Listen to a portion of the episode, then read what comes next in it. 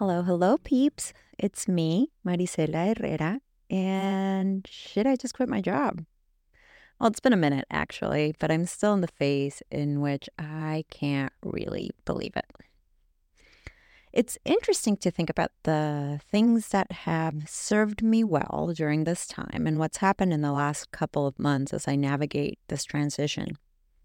I'd say one of the things that served me the best is reconnecting with people from my past who have made a big difference in my life. The conversation I'm sharing with you today is with someone I hadn't spoken with for about 10 years Chris Leroy. I met Chris because 10 years ago, uh, I went on a trip he had organized. It was a trip to Peru and my best friend, who lives in Mexico, he invited me to come. He he was coming. He knew Chris, and the group that was going actually, they all knew each other. It was about fourteen or fifteen people, and it was just not just any other trip.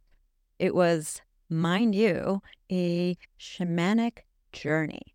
So it was a little a little interesting for me to join in with this group without knowing anyone and especially when it was a trip that was about discovery and learning about ourselves and learning about energy and learning about practices that I didn't really know much about.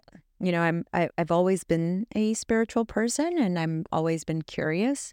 So it just it just felt like the right thing for me. And I and I really appreciate that Chris was so open to letting me come, considering everyone else knew each other and that they all welcomed me with open arms. When I started playing around with the idea of creating this podcast, um, I actually posted something on LinkedIn that was m- me sharing where I was. I had just come back from a trip back home to El Salvador and had taken a few weeks to just be and think. And actually, not even think, to just be. And I did know that some people were wondering, you know, where where is she and what is she doing? And um, they'd been so so kind as to reach out to me and offer to talk but I wasn't ready. So when I came back to New York, I thought, you know, let's let people know I'm back and let's let them know, you know, I've been tired. So I've been kind of off the radar. And would anyone be interested and willing to talk about career transitions with me? I knew I was going to be having these conversations. I really wanted to have these conversations, but I wasn't expecting a lot from the post. I mean, it is LinkedIn, and you think, you know, whatever you post is just going to go into the void. But boy, these wonderful humans, God, they always surprise me. Not only did my post receive quite a bit of traction, but it helped me reconnect with people like Chris. That's been a really interesting part of this journey for me realizing there are people out there who are willing to talk, who are willing to be there and bounce ideas off of, uh, are willing to catch up, are willing to just be there, regardless of what my job is. And I know it sounds so simple and so basic, but look, I was scared. I was scared that my identity was so wrapped up in my work that people would not be interested in me. And and don't get me wrong. There have been a few people who have completely disappeared from my life or uh, just kind of um, snubbed me a little. Not to lie, it has happened. But I take that as a favor. It's better to know who cares about you for who you are and not what you can do for them because of your position in life. So it was lovely to see the ones that wanted to be there. And Chris was one of them. He responded to my post. And even though it had been 10 years, wow, it was so great to be back in touch. I can't wait for you to meet Chris and hear his story. We get philosophical and deep, but that's us, and I wouldn't have it any other way. I hope some of this helps you think about your journey in a different light.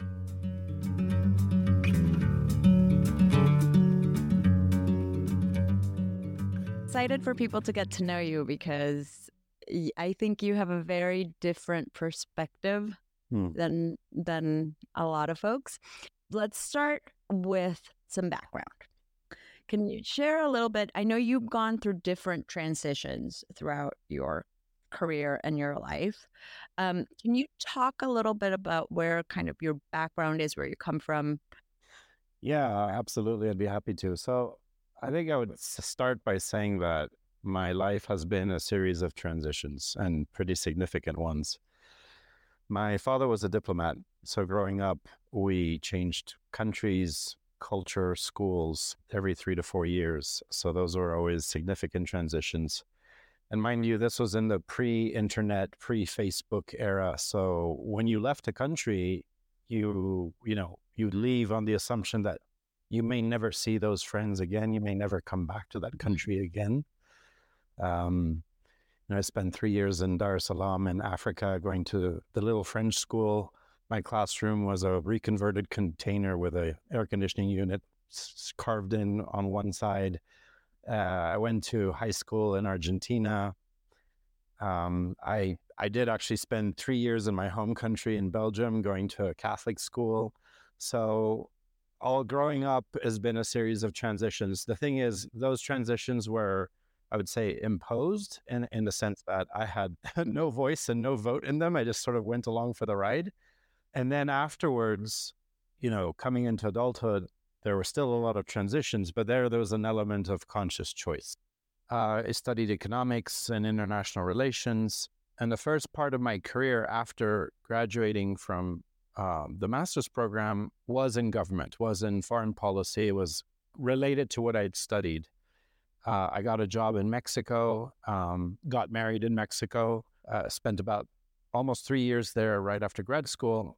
And at the end of that three year period, I sort of started getting antsy. And I, s- I said to myself, well, if I really want to do foreign policy and international affairs, I kind of need to be in Washington, D.C., you know, right in the center of it.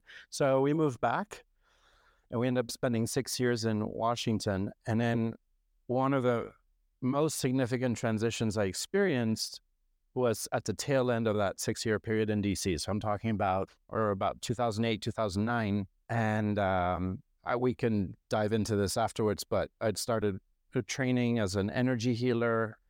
At the time, I'd shifted from government work and gone into consulting in the private sector. So that in and of itself was a major shift. But when our first son was born uh, in 2009, um, we left all of that behind.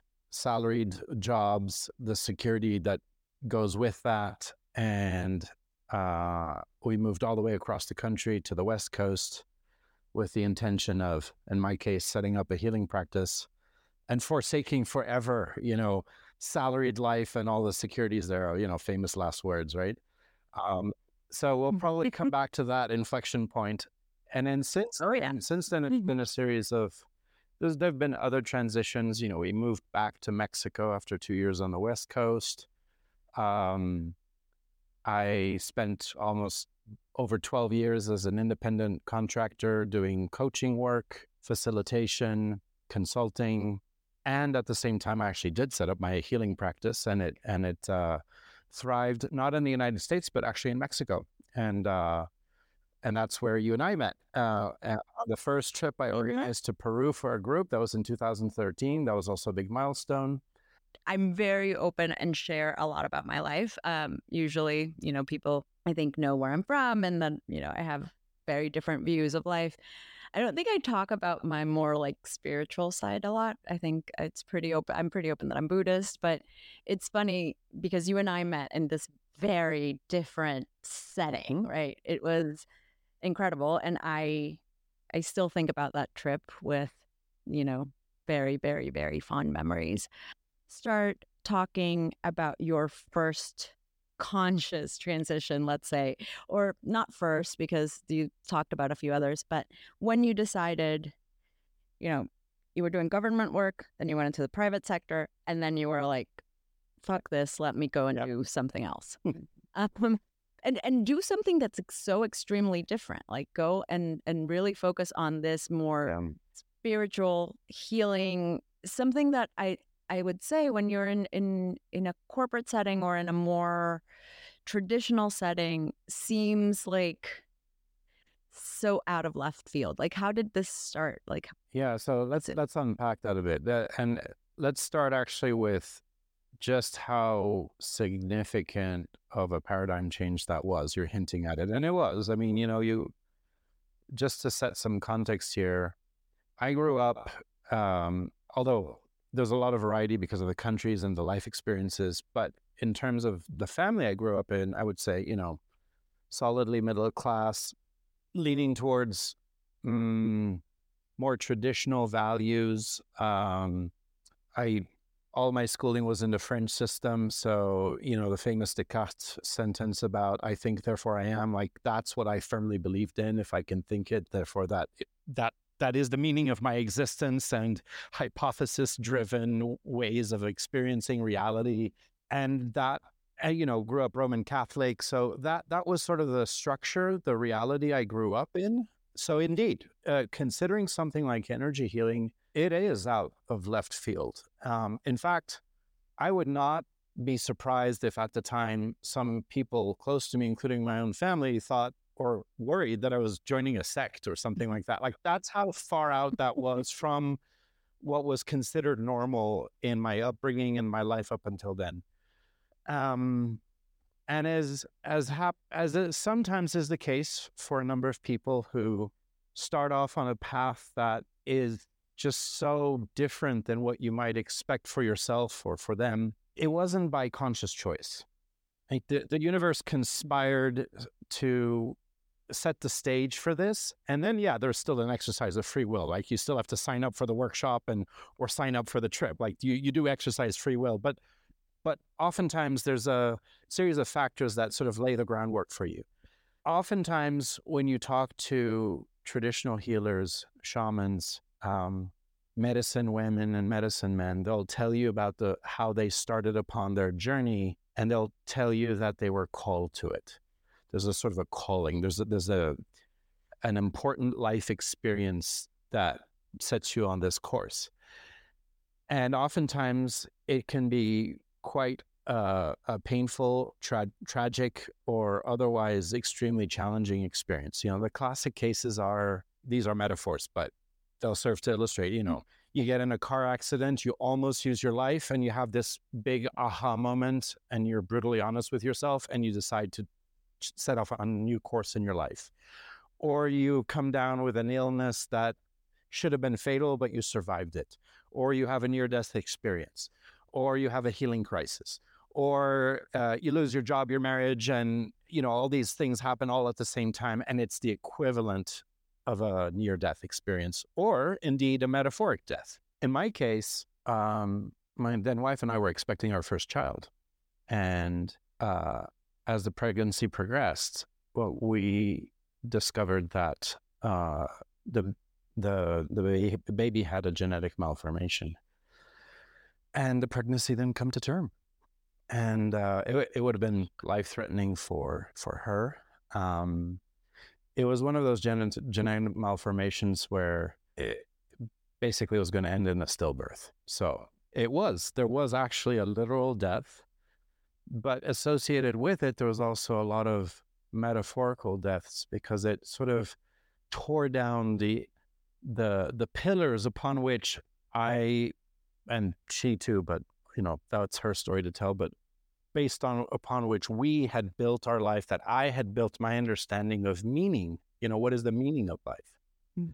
And so we went through uh, the mourning period, etc.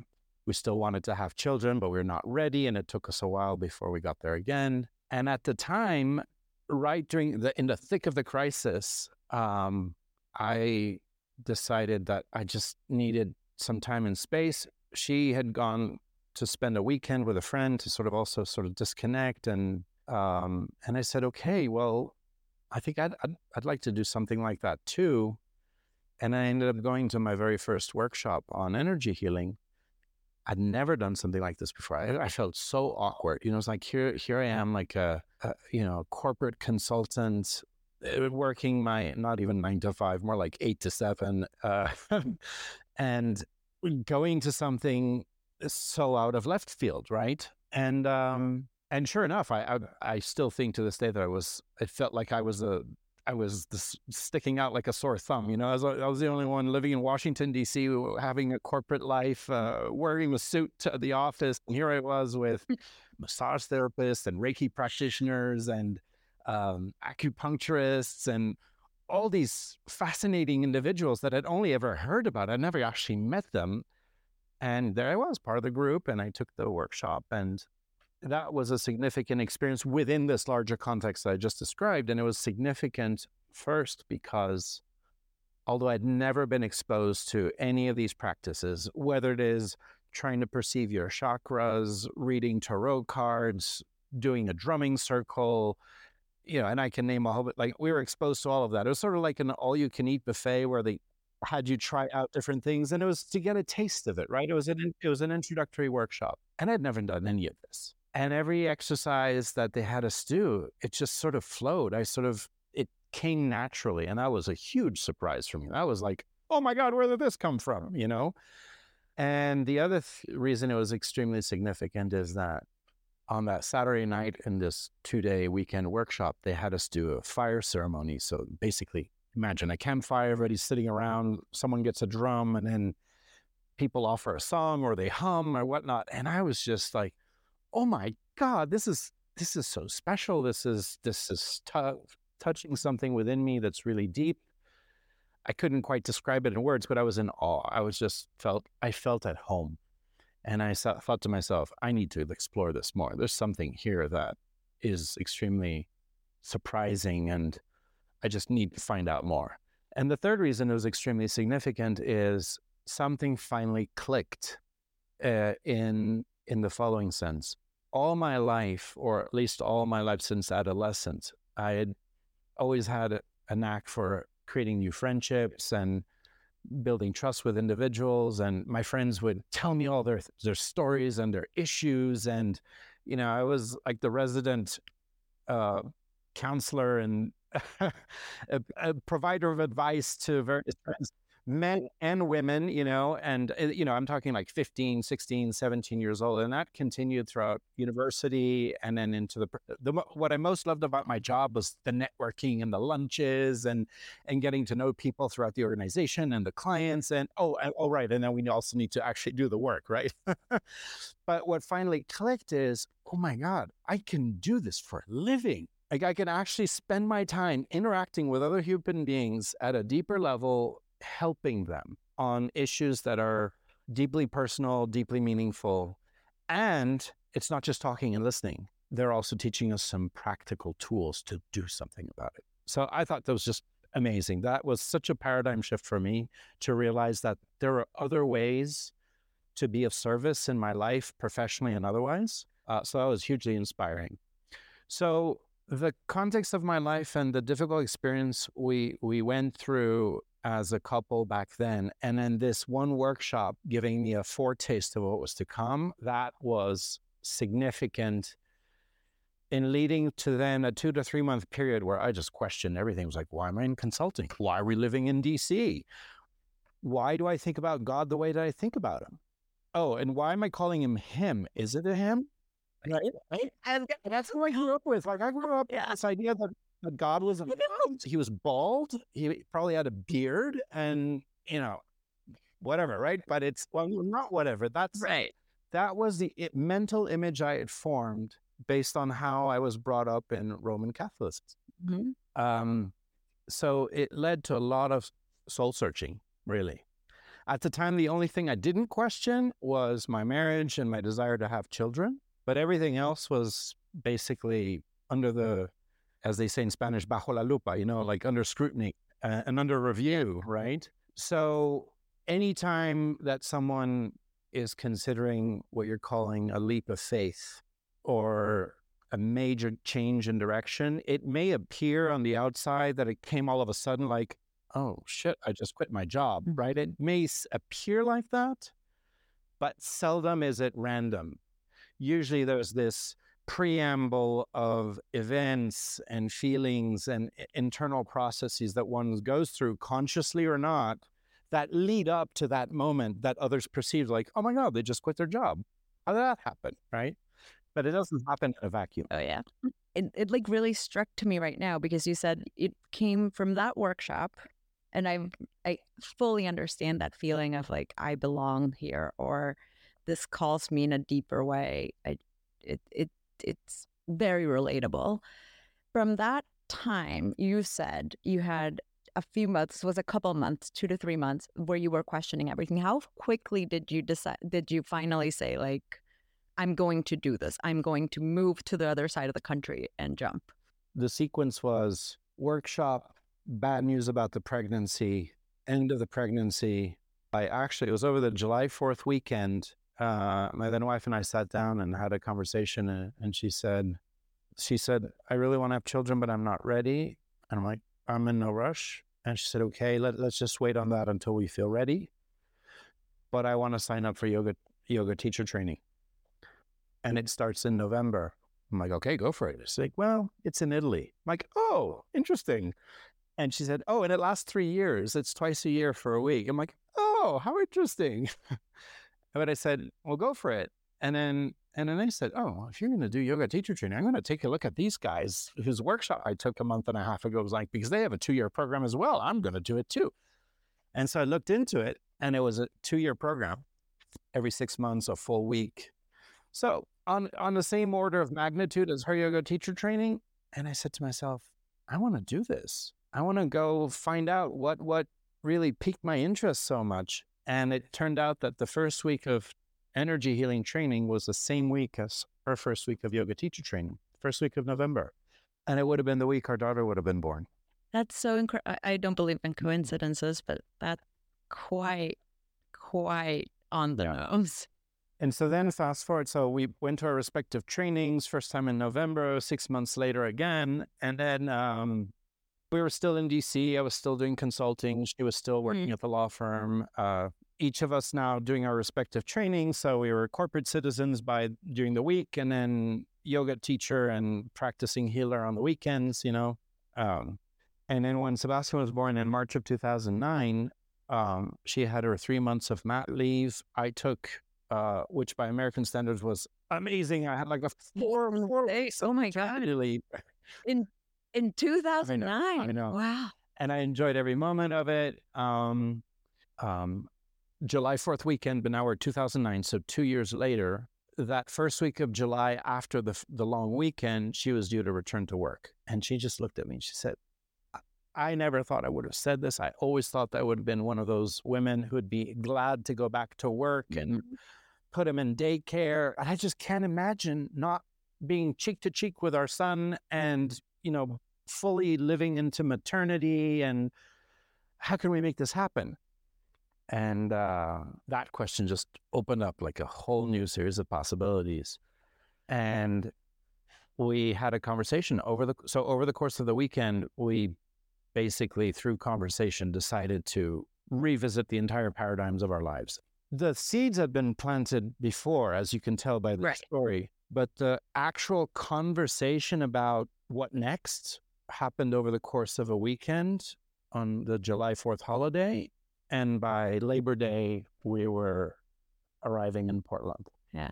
So you didn't feel that fear. You were kind of like, I trust this is going to work. I probably felt a certain amount of fear. I, I think it would be a lie to say that you wouldn't. I always remember uh, a colleague of mine at a company I worked for for many years. He said, he would say, you know, even the most experienced public speaker always feels a little bit of nerves the first time they're going to walk up on the audience. And the day you no longer fear have that feeling, that's when you need to be worried. Because if you don't hmm. have it, if you're not scared, that means you don't care. That's a good that's a good one. So there was there was a certain amount of fear, but it was mixed in with adrenaline and enthusiasm and a sense of liberation and the imagination going wild. So on balance, the fear was sort of lower down the list compared to all these other huge emotions coming up. Um, yeah. I'm curious. So we we talked about this first big transition, but I know after that you've gone back and forth in corporate. You Yeah. started your own business, like you changed uh, countries. So there's been a lot of change. Mhm. We were talking the other day about kind of more this more recent year, most recent transition. Um, and I'm curious how you would say changes that happened afterwards. So now I think the most current one is you started your own business, right? Mm-hmm. That's right. And which is kind of the same you were doing back then, but the diff- very different businesses. Yeah. And we can talk about what you do now. And I want to understand how the change, this like, as you've grown since that first time, how you see these big changes differently, if at all, or how you approach them, I guess. Well, I'd like to think that I see them in a more mature way. I would hope so. right. Um, I approach them differently. Yes. You know, I'm in a different season of life. So um, I would say when we took that big leap of faith and speaking for myself, what the, the, the inner energy that animated me to say, yeah, let's do this. Today, looking back at that, I would say I approached it with a fair share of naivete, um, a lot of faith, not a lot of self awareness about me. Interesting. And all of those three things have no negative connotation whatsoever. In fact, I would say that was the perfect cocktail for me to actually take that leap of faith. Because if my older self had sat there and said, All right, so tell me about your cash flow. How many assets do you have? Have you thought about health insurance? What school are you going to put your kid in? Uh, what's your vision five years from now? I wouldn't have I would have done it. I wouldn't have done it. I wouldn't have done it I'm getting anxious. once you decide to set up your call it practice side business side hustle own business uh entrepreneurial gig you know whatever label you want to put on it back then i just had no notion of what i was getting into. I come from a family of civil servants and lawyers. Hmm um, there's no track record in my family of commerce, shopkeeping, business ownership, entrepreneurs. There's, there's, I had no maps to navigate this. Now, that can be a good thing and a bad thing. In my personal view, it was a good thing because since I had no maps, I'm like, oh, the universe will provide. Let's go for it. Right. And I just took the leap and I learned as I went. Other people might say, no, it would be really valuable to have the map and plan out the route and, you know, kind of get from A to B in the best way. Uh, So there are different approaches to how you might do it. Now, you know, fast forward 15 years and through all the experiences I've had, I have my own maps, which is a metaphor for saying that I have my guideposts and my criteria and much more self awareness. So, yes, I approach decisions differently. Do you still think the universe will provide? I'll qualify that statement by saying is that the word the, the phrasing the universe will provide to me indicates that the universe is actively doing something on your behalf. The universe just is. The Right. universe is abundant as it is. The thing is, how are we wired? What is the lens through which we see life? And there are many people whose glasses or prisms through which they interpret life is of course there's abundance. Of course the universe is always giving to me. And it's just up to me to whether I want to accept it and receive it and give back. Others have a totally different pair of glasses and they'll say, There's not much around here. The system's not right. I'm being done upon. And there's abundance over there in that person's life, but I don't have access to it, et cetera, et cetera, et cetera. So it's a lot more about oneself than it is about what the universe is doing or not doing. That's I get that. we can get onto the philosophical track, but yes, I believe I believe in natural states of abundance, and I believe it's up to each and every one of us to either embrace our current mindset or evolve it if we don't like the lives we have, but do our own inner work and personal work to go seize all the fruit that are hanging from the trees, but whether we have access to it or not, that's up to us. Now, true. Some people are born right below where the, the fruit is. And if the fruit were just to fall at the right point, it would fall literally in their lap. That's true too. I, I believe that. Like some people are born at just the right place to just receive a lot more abundance more easily. But you can also move three yards, three years, three lifetimes to get closer to the tree with the fruit. That's up to you. You mentioned self awareness and the difference in self awareness from when you first jumped that time to now. Hmm. I think one of the biggest things we can do for ourselves in our lifetime in our lifetimes is getting to know deeply who we are. How did you how did that change for you? How did you become like I, it's a stupid it sounds like a stupid question, but it I don't know. I feel like there are practices and ways where you can actually get to know yourself? There are. It's a in my mind, it's a very deep question. What are the practices you ask? There are many.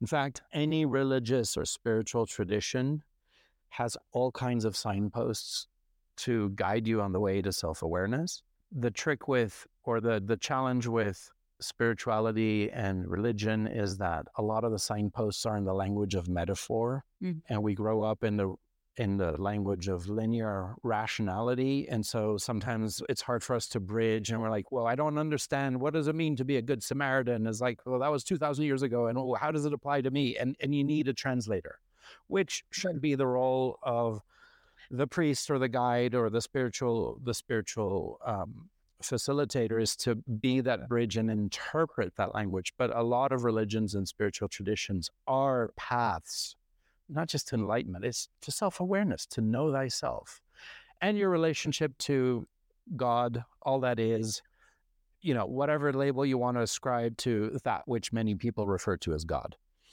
So that's one way. Other ways, astrology. If you get a good reading about what your natal chart says, it gives you incredible amounts of information about your personality, your inclinations, the the tendencies that will be present throughout your life, the the major lessons you came in this lifetime to learn about or experience, um, and you know there are many others. You know, they're in the in the realm of corporate life, business, the business world. Go take an assessment. DISC, mm-hmm. the Hogan, the leadership profile circle. There are so many of them, and they tell you so much about yourself and and they're statistically robust. So it, you know it's proven out countless of times over thousands of different uh, data points. So those are not nearly as esoteric, and they're just as accurate and just as revealing about who you are or who you've become as an adult. You know, as you're saying all this, all I can think about is the tools are there and we know them because you know them from different you you just mentioned three very different worlds of that of those tools, right? Religion or spirituality, astrology, which I'm also a big fan of, and then more in like the corporate world tests and that stuff. I think a lot of what we, and I'm generalizing, I actually do believe in all these things, and I have tried to go through a big journey of self awareness through my life. Uh, also has to do a lot with how I grew up. But a lot of times we don't want to see or don't want to accept what we're kind of hearing, um, which is it's a whole other journey in and of itself. I think of like becoming courageous enough to accept, see, deal with uncertainty, and move over, move on. Ignorance is bliss. Most mm-hmm. people mm-hmm. want to stay asleep. It's easy waking up and taking the blue pill and mm-hmm. realizing that, oh, all of this is a construct and starting to question everything that you just took for granted is extremely destabilizing to your sense of self, to your sense of reality. And, and that's that's pushing it. Up. Let's just start with some basic self-awareness. So the metaphor, I heard a recent metaphor that I thought was super powerful, you know, and it oftentimes the various spiritual traditions are held up as examples as pathways to enlightenment and like oh i want to become enlightened uh-huh. but the but the metaphor is the following it's like well enlightenment is a series of um, stages through which you go which is the equivalent of going down to the basement and searching in the dark for the light switch and you turn the switch on you're like oh, i discovered something about myself and then you as as the light comes on you're like oh my Ew. God, how much of it, what is all this stuff here? And how long has it been down here for? It's like, I can't believe my grandparents left this old piano here and hasn't anybody come to clean it. And that's a metaphor for ancestral baggage and everything you inherit and cultural things. And, you know, I'm European, so we went through two world wars and all of that's part of our baggage as well. And and we colonized half the planet and that's another baggage as well. And yeah, but that's the thing. You start you start a journey in self-awareness and some of it is, oh my God, now I get it. And then oh, oh, oh, now I get it. Oh my God. And then you have to like keep digging. And then it, sometimes it feels like a Pandora's box. And the thing is, once you start, it's really hard to say, like, I'm, I'm just going to put it under lock and key again and just like go back up and never visit the basement again. It's like, no, it's there. And you know it's there. Stave it off for a while, but no. But at the same time, I had a friend of mine who described consciousness the following way. It's like consciousness is like having it's like being it's like learning a new language and acquiring steadily more mastery in that language Mm. you can decide not to speak it not to practice it but you show up and you in a street and you see a sign with that with the street name written in a language you're gonna understand it there's just no way around it it's like once you've opened your eyes yeah you can go take a nap and doze off again but you're gonna wake up from your nap and it's gonna be right there staring at you in the face again or as they say in Spanish, te puedes hacer güey. Mhm.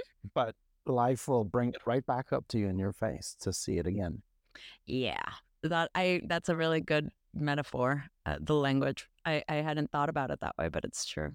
Yeah, Um, I'm taking a lot of your time, but I do want to ask you one last question. absolutely. How did you decide to go back to more of the corporate side? Because that's another big change, right? Like you, Yeah. you did your, uh, you kind of did double track for a long time too. I'll give you an answer with nuances. The short answer is it was a journey.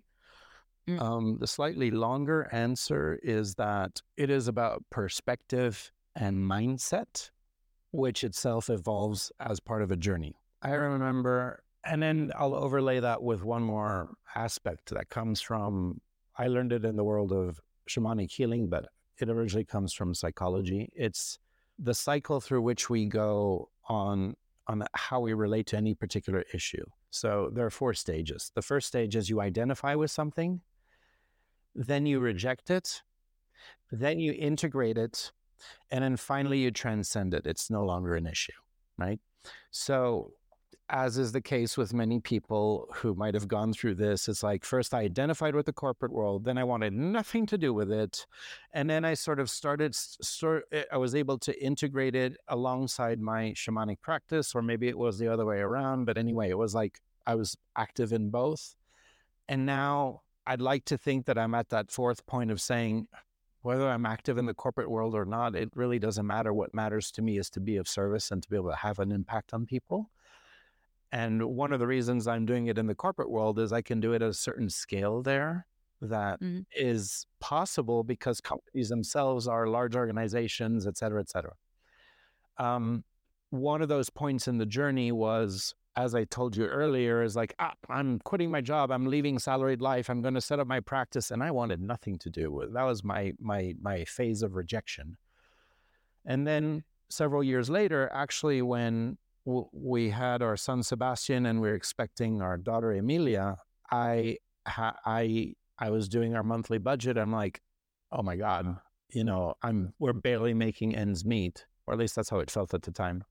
And I said to myself, I'm tired of just surviving and keeping my head above water. I want to thrive. What's it going to take? And I had an honest moment with myself and I said, okay, where do I spend my time? And at the time, I was about 50% of my shamanic healing practice and 50% on various consulting projects. But the, that 50% of consulting was bringing in 80% of the revenue in our household, right? 20% hmm. was, the, uh, was what I, I love. But my story at the time was I want to be a practicing healer. I'm just doing this consulting thing in the meantime to pay rent. And with and and with that disdain and the tone of the voice that you can hear, that was more or less amplified what I thought about it at the time. Then we were expecting Amelia. I was doing our monthly budget. I'm like, okay, I'm tired of just being like, keeping my head above water. I want to thrive. What's it going to take? And I did this analysis because I am a good consultant and I can be honest with myself. And I said, okay, clearly it's bringing a lot to our family. Why, why can I change my relationship to my consulting work? And the answer was yes, of course it was. But what was it going to take? And I and I had to reconcile the fact that not I was not just good at it, I actually enjoyed a lot of aspects of the corporate work. And I spent a few weeks sort of in that internal process of coming to terms with it. And lo and behold, within the next two months, the Humphrey Group called me up and interviewed me, and I would end up working over 12 years for them. I got a lot more projects from the one consulting firm where I was already active and opportunities to travel, to build more hours. And it just started flourishing. But it started with the internal process. And the internal process was uh, unlocked based on some candid self awareness and, and some looking at myself in the mirror. I like it because it's candid self awareness of what you needed and then the change in the narrative of what your relationship with that yeah changing the changing the story you tell about yourself is one of the most powerful ways to change reality as you experience it but it sounds easy to change your story but you have to examine what are the attachments and what is the benefit i get about the story i tell myself today mm-hmm. and and to be able to change the narrative you need to be at peace with what the current story is bringing you well, this has been so much fun I didn't know so many, so many things I didn't know. well, it's been a pleasure. I was, uh, you know, I, I, I, really enjoy being able to to reflect on different topics, and you know, if it's more personal because it's about my life, I'm happy to share that. So, um, you know, let's keep the conversation going. Yeah. Thank you for listening to Shit, I Just Quit My Job. I hope you found this conversation useful and inspiring and maybe got a laugh or some ideas out of it.